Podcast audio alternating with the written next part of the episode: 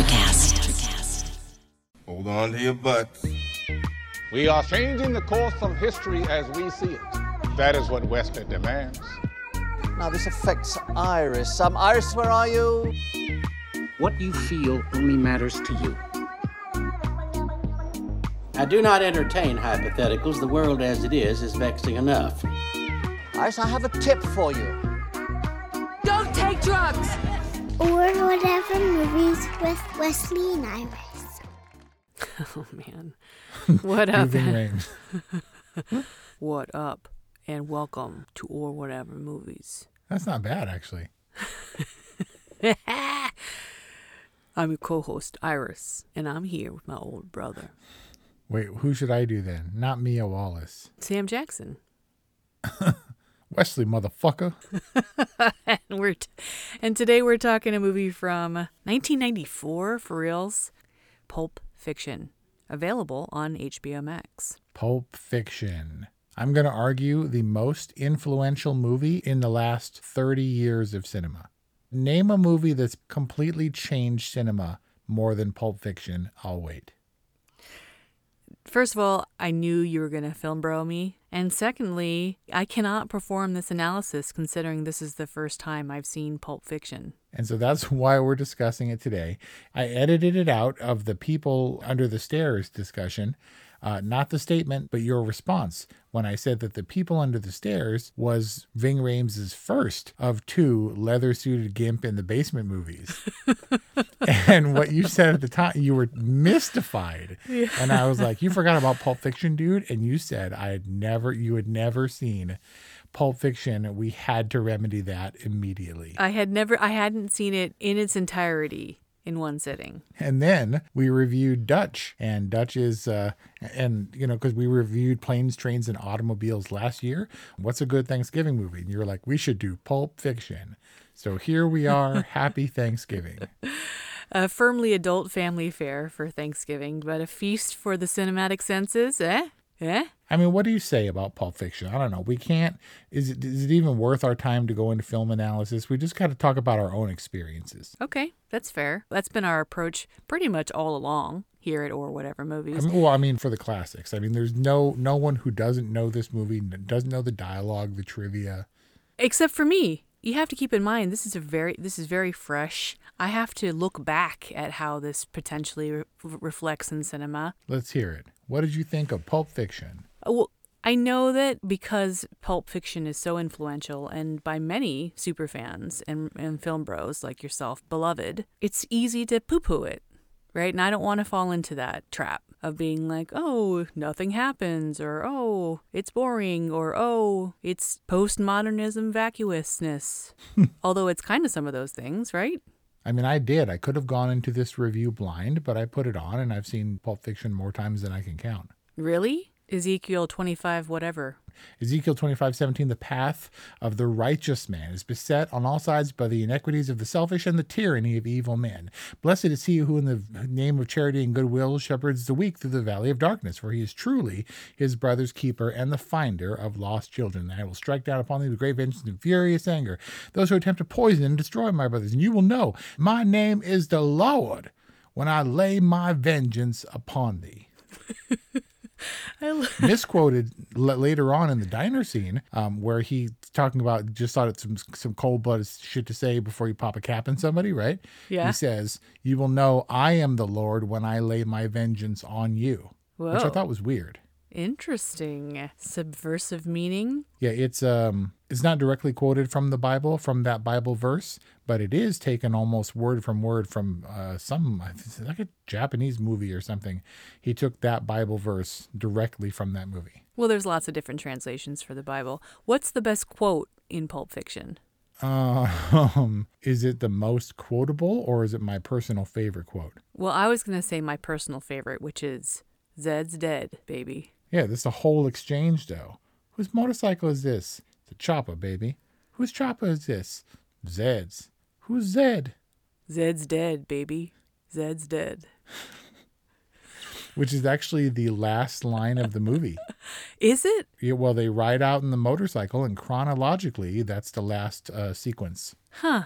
Story wise. And then right, and then Vincent obviously is alive, having just done the whole debacle with Jimmy and, and Marvin in the trunk and stuff in the t-shirt for the diner scene. Right. Doesn't dad literally have that same UC Santa Cruz t shirt? Yeah, because I went with him to Santa Cruz and found a UC Santa Cruz banana slug shirt and bought it for him. And he's like, What's this? And I was like, From Pulp Fiction. And even though John Travolta wears it and they're like making fun of his clothes, it's still a Pulp Fiction shirt and he wore it all the time. Dad did? Yeah. Yeah, he really did. But I never knew that that's why he wore it. He loves this movie. What are you guys going to a volleyball game or something? Yep. So when it comes to movies like this that I've seen countless times, I'm always looking for the one thing that brings me joy, the happiness. And Raquel, uh, who played the lady who delivered the volleyball line, who's just like a one off, it's like one of three lines I think she says in the movie, in real life at the time was married to the Gimp. The gimp in the crate in the basement of the pawn shop? Yeah. Like she came in to visit her gimp, her husband playing the gimp in the movie, and they were like, "Well, you know, Harvey Keitel needs a niece." I mean, she's kind of the stakes, right? How do you mean? I would say that Raquel is is something that's like true and pure and normal in this otherwise very crazy world or underworld, and some something or someone kind of worth living for. I mean, more so than Trudy. Is that the girlfriend's name? Bruce Willis' girlfriend's name? The one with all the shit in her face? No, that's Jody. That's my wife.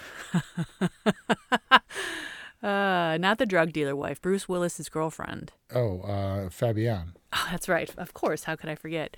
You know, she's kind of like the the airhead version of it, of like having a normal life or having something that's worth living for. But Raquel's kind of like a very grounding force in this movie, despite her role being minimal. I don't know, as like a junkyard daughter or something? As just like a real person with a with a kind of untaintedness or a pureness about her. You know, all What about like, Coffee Shop? flanneled out and what? Coffee Shop, the manager who's credited only as Coffee Shop Oh. because he said, I am not a hero. I'm just a coffee shop. And then Tim Roth cuts him off and like grabs him by the neck. So he's credited as Coffee Shop. It's his trivia that, that most people know anyway. He's trying to be a hero in like a humble kind of way. Hey, so Wes, is Pulp Fiction a gangster movie or is it a buddy criminal movie? No, definitely a gangster movie. As he said, when they're waiting for uh, Bonnie to come home, if she sees a bunch of gangsters doing a bunch of gangster shit in her living room, Then all hell's gonna break loose? yeah, Someone mentioned, some reviewer mentioned somewhere, that's a total sitcom moment. The Bonnie situation. Like basically, yeah, Tarantino's just like subverting a situational comedy trope of like, if my wife comes home and sees all this mess, we gotta clean up these beer cans, buddies. Like that kind of a thing. No, I don't doubt it at all. Quentin Tarantino, his only originality is his ability to put things together in a way that's strangely entertaining and compelling. If you were to list, as many people have done, all the influences, all the direct ripoffs that may, as a compilation, made up Pulp Fiction, it would be shocking. It was shocking that the Bible verse was just lifted completely from another movie. So weird. So weird and like how does it all come together other than in the mind of Quentin Tarantino? So you say this is not a I thought that this was a buddy criminal movie because really Vincent and Jules are the they're the heart of this film, wouldn't you say? Well, I think Vincent is a key player, but to me, Sam, Sam Jackson steals the show in every scene he's in. But they were at a crossroads. They were friends, yeah, but they hadn't seen each other in a while. He just came back from Amsterdam. They had the disagreement about the foot massage, and then he was all mad, all mad at him. You're going to be a bum. That's what you're going to be. Don't talk to me that way. And uh, you know, if my answers scare you, you should cease asking scary questions. And so I think they were going to part ways, and it wasn't like my buddy. I think it was more more in Bruges, and they were hitmen come together through circumstance, and they had some affection because they were watching each other's back. But I don't know that they were buds. They weren't Murtaugh and Riggs level buddies. Danny Glover and Mel Gibson. Yep. He kind of sums it up when he's like, "I respect you and all, but they spend a lot of the, the movie griping at each other. right? Like they respect each other enough to hear each other's gripes." it's quotable, endlessly quotable. My two favorite quotes, going back to your earlier question, are, are there's two of them, and it's one what you say at parties or in social gatherings where it's time to make your exit and you don't know what to say. For a while, it was Good Will Hunting, where they're having like the awkward moment, and Casey Affleck's like, "I swallowed a bug," and he walks away. but mine is from Pulp Fiction, where you're standing there and like there's a lull in conversation and it's time to make my escape, and I'll be like, "Oh man, I shot Marvin in the face," and walk away. That and was nobody knows what it is. It's actually really ineffective yes. because people are like, "Wait, sh- shot somebody in the face?" Oh my God, I'm so I'm like embarrassed for you for all the times that you've done that right now. Well, it's it's it's a small dent. It's in my social graces exterior, my party persona. I don't know. I think it pretty much sums it up, actually. and the other one is hovering over Ving Rhames after the donut car crash when Butch hit him with Fabienne's Honda. oh right. That Asian girl is like, "He's dead. He's dead." I say that all the time. Uh, is that the one who gets shot? Uh, the one, no, there's a, the helpful lady who just happens. Neither the Asian lady nor Kathy Griffin, but she gets shot in the hip and does a lot of screaming. It's like the most real person, visceral moment in the whole movie, Where the violence actually has some gravity to it. right? Where it seems like a real person who would scream like that. It's not like a movie scream. She's like writhing in agony in the background of the whole scene. And because she didn't actually get shot, it's, maybe it's a testament to that lady's acting ability. This cast is gonzo. Like, how did Quentin Tarantino put together this cast? Or is it just that these all of these actors have become reinforced their own names over the last 20 plus years? Wait, 30 years. I do think that it was partly because Pulp Fiction is like, oh, they were because they were in Pulp Fiction and they're a big deal now. But also they came over from Reservoir Dogs because they saw a piece of filmmaking that they liked. Uh, Harvey Keitel, in particular, was a big champion of Quentin Tarantino and got other people involved, lent some cachet. Danny DeVito also was a big supporter. So they brought in a few different people, and Quentin's got the eye for people that can do a good job. And, you know, obviously it's long been regarded that John Travolta was in an all time career slump. Thought he was maybe box office poison. The Weinsteins who produced Pulp Fiction were really adamant that maybe not John Travolta. Because do you know who the Weinsteins had up their sleeve to potentially fill the role after Michael Madsen turned it down of Vincent Vega? Drum roll, please. A little num- nobody named Daniel Day Lewis. What? Quentin Tarantino refused to entertain. He's like, I want John Travolta. And they were like, okay. Wow. What would have this movie been like with Daniel Day Lewis? Against Samuel L. Jackson? That's intense. That's pretty intense. Daniel Day Lewis lives in Redondo and wears a volleyball shirt or a banana slug shirt. it seemed to me that Tarantino was subverting everything possible from the casting to the cinematography to the story structure and then just the sheer randomness of what is essentially just two days, right? Or a day and a half? Yeah, something like that. It overlaps and the stories intersect there, but there are four distinct storylines, but it doesn't feel like that because of the anachronistic editing. How does this rank in your Quentin Tarantino in his filmography, in your opinion? I think for pretty much everyone else, it would be number one. I can't say that the, is the case, but it's definitely in the top three. I guess I would go top two, but I do like Inglourious Basterds. I think it's his best one. They're all good in their own way. I'm going to have to put this at number two. It seems on the surface to be a kind of a lazy film or kind of lazy filmmaking. And then you realize that it's meticulously crafted. And I think that maybe a criticism for Pulp Fiction is that that it spawned a lot of lazy, ultra indie, naturalistic filmmaking that didn't have the same kind of intentionality about it. You started this review saying this is potentially the most influential film of all time or of the last, you know, 30 years or what have you. I think that may be the case, but is that for the best for cinema? I mean, Jurassic Park did the same thing right around the same time uh, in terms of moving special effects forwards. And we got terrible. I mean, people love Brendan Fraser and the Mummy movies now, but they stopped making those because they really started to suck. And the CG was the hardest part. And most of the remakes are, are the, the cool cinema of everything from Guy Ritchie to to anybody else. Anything that when we talked about Gunpowder Milkshake and, and all these movies Right. pay direct tribute and homage Gunpowder Milkshake is the pinball game version of Pulp Fiction, I think was your quote. Right. Um, it, it's not the same thing, and it would be weird and out there were it not an obvious draw on Pulp Fiction, which the influence is so vast and varied. Everyone has parodied Pulp Fiction from Family Guy to Kung Fu Panda. It's crazy. Like Shrek has Pulp Fiction references. Pulp Fiction just one of those films, for better or for worse, that has transcended itself to the level of social consciousness.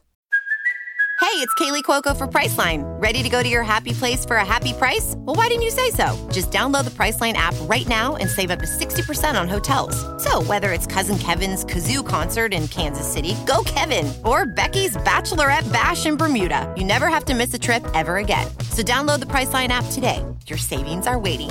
Go to your happy place for a happy price. Go to your happy price, Priceline. It's almost too cool for school. Like li- liking Pulp Fiction is, I mean, for film nerds or whatever.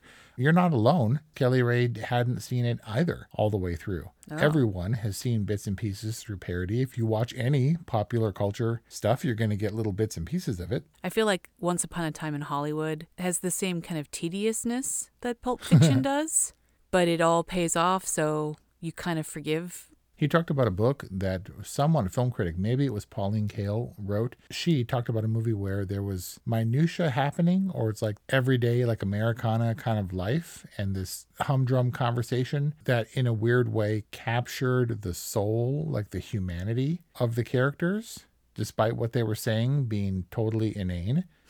and he I'm badly misquoting that, but Tarantino like latched onto that. He said that is what I want to do. That's what my aesthetic is. Is getting to the essence and revealing deeper truths about these characters regardless of what they're saying because the reality of course intended to be that they're talking about things that we all talk about that don't hadn't before this time had a really solid place in movies. You don't hmm. talk about foot massages or it's the witty Tarantino dialogue that became so cool in the 90s and beyond. What are they actually talking about when they're in the car at the 50s diner? About about Antoine Rockamora, people call him Tony Rocky Horror. yeah, I guess it was continuation of the foot massage conversation. was building the legend of Marcellus Wallace, who I think at that point we had only seen from behind with the curious band aid uh, talking to Butch, that he was capable of killing a dude for touching his wife's feet. They're building up the legend, but it's also a source of conflict for Jules and Vincent, something that they can debate about. Yeah, Where do you fall in the, the foot rub camp? I'm 100% in Vincent's camp. I don't enjoy the idea. Like if I got you a massage, like a private one, like in your home, like you can call the shots, you would be like, no? I don't enjoy being touched. I agree with Vincent that Antoine should have fucking better known better. Fucking wife. You didn't have a sense of humor about this shit. Um, I mean, there's a lot of fun, quotable, memorable moments. You kind of string them together and you get this fun, quirky, enjoyable film. Is that how Pulp Fiction works? I really do think Tarantino is a movie fan, first and foremost. He loves movies and he geeks out over these actors and he's a fan. Risked a lot to bring John Travolta on. So I think when John Travolta kind of wings it and does his thing, I'm sure Quentin is like nerding out behind the camera and like all excited to allow at least for some improv, right? Sure. It's fun. Because John Travolta is like a movie icon that he has the, the joy and the pleasure of working with. Yeah. And Quentin Tarantino is no snob. He loves movies, but he likes some garbage movies. So I'm sure he was like, I loved Look Who's Talking. And Sam Sam Jackson's just a mainstay when it comes to Quentin Tarantino's films. Yep, but wasn't until this movie. Uh, lobbied hard for a part in Reservoir Dogs, didn't get it. Lobbied even harder, almost didn't get it. He showed up to an audition and found out that he was against the guy who played uh, My Name is Paul and This Is Between Y'all, whose actual name was Paul. That dude almost got the role, was actually cast. And then Sam Jackson wrenched it away from him. Yes, Quentin Tarantino, mainstay. And I felt like Bruce Willis was the Kurt Russell of Once in a, Once Upon a Time in Hollywood. Yeah, I can see that until Kurt Russell came along for Death Proof, which, which was their first collaboration. It's almost more curious to think why didn't some of these other actors appear again? If Sam Jackson has such staying power and Tim Roth and etc., why didn't Bruce Willis ever do it again? Well, he's retired now Of course, but why didn't John Travolta ever appear again? Because John Travolta was reinstated and he didn't need Quentin Tarantino. Why didn't Ving Rhames ever show up in a Tarantino movie again? Maybe there's still time for that in Tarantino's last film. These characters are pretty likable, even though they do kind of really horrendous things, especially our two main characters. Like, why is that? And does being relatively human make it okay to murder? I think Jules was just cool. He's quotable and Sam Jackson is amazing, but they were supposed to be real people wearing dumb t shirts. And John Travolta takes three craps in this movie, and every time he takes a crap, something terrible happens outside. He really does. And he always has that book with him, too. I think they're meant to be normal guys who just happen to have a unique job. Uh, all, which also was the point of In Bruges and uh, all the subsequent Tarantino uh, inspired movies. But Tarantino's almost done. He says he's got 10 movies in him, and Hollywood made nine. Yeah, he's only got one more left. That's insane. Torrance's two claims to fame Quentin Yep. Tarantino and Dirk Diggler. I could talk about Tarantino and Pulp Fiction all day long. There are, you know, I'm not much of a dude's dude. Uh, I'm, I'm not big into sports or trucks. I think Tarantino maybe is like the most dude thing that I do.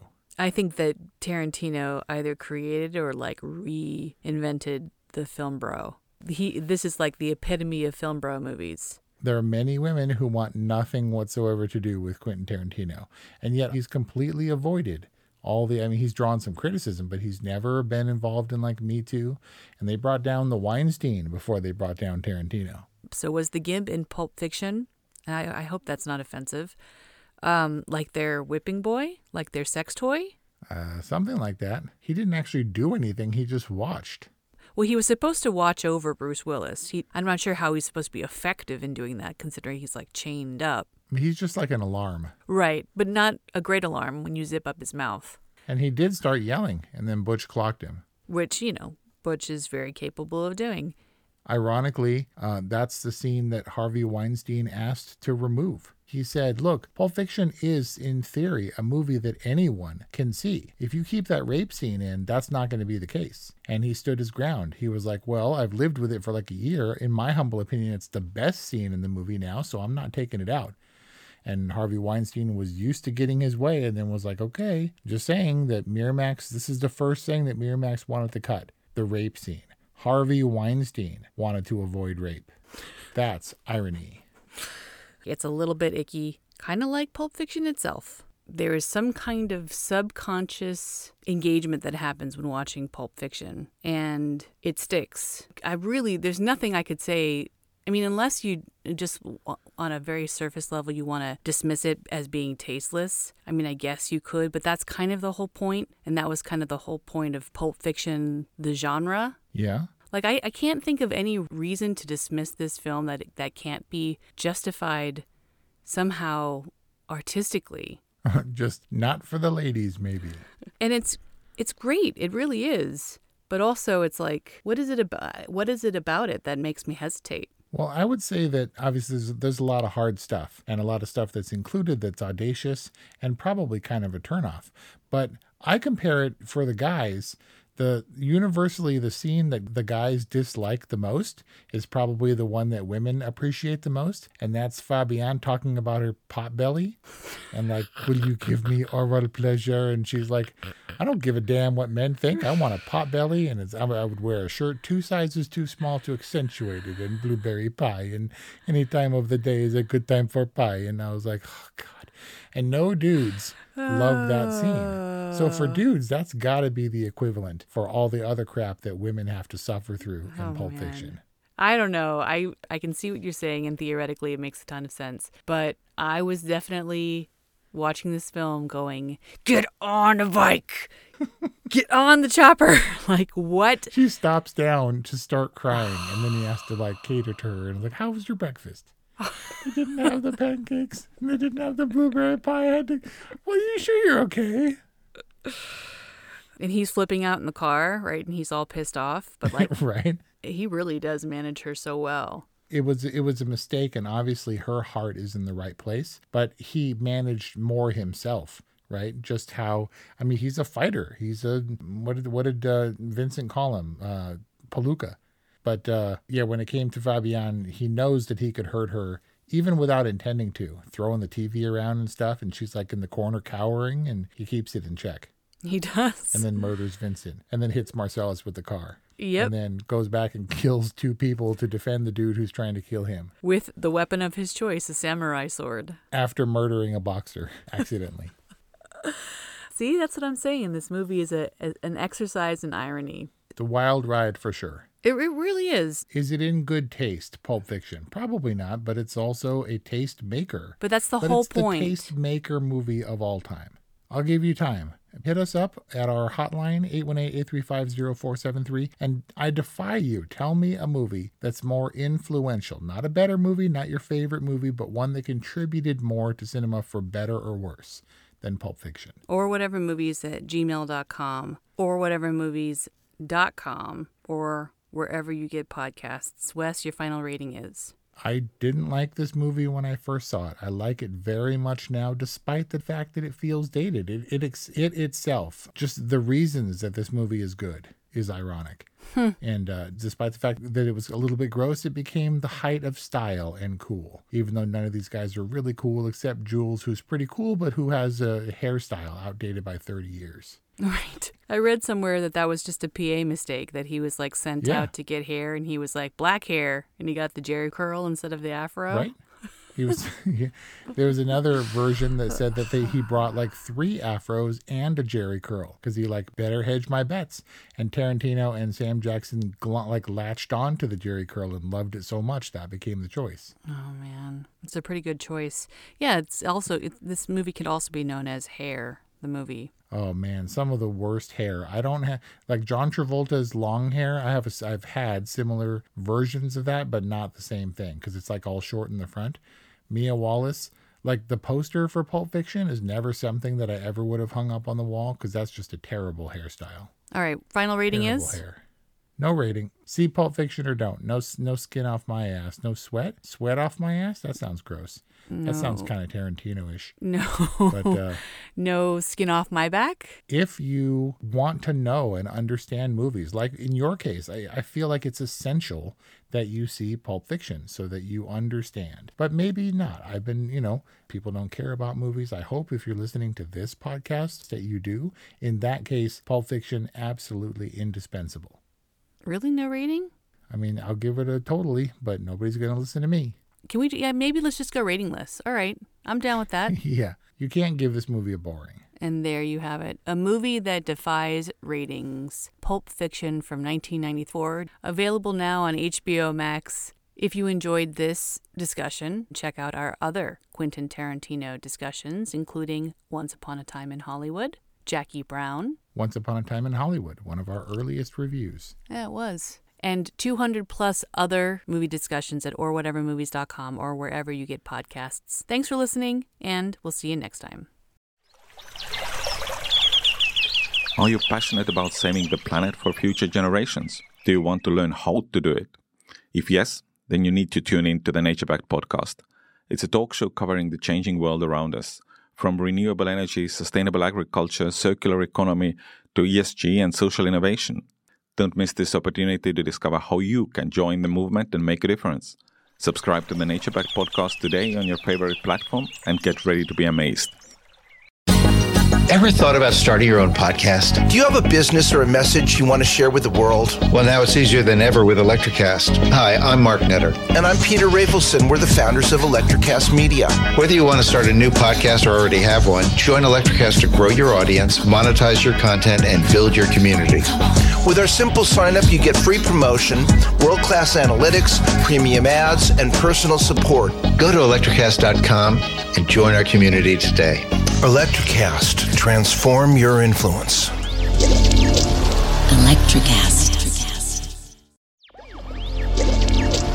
Electricast.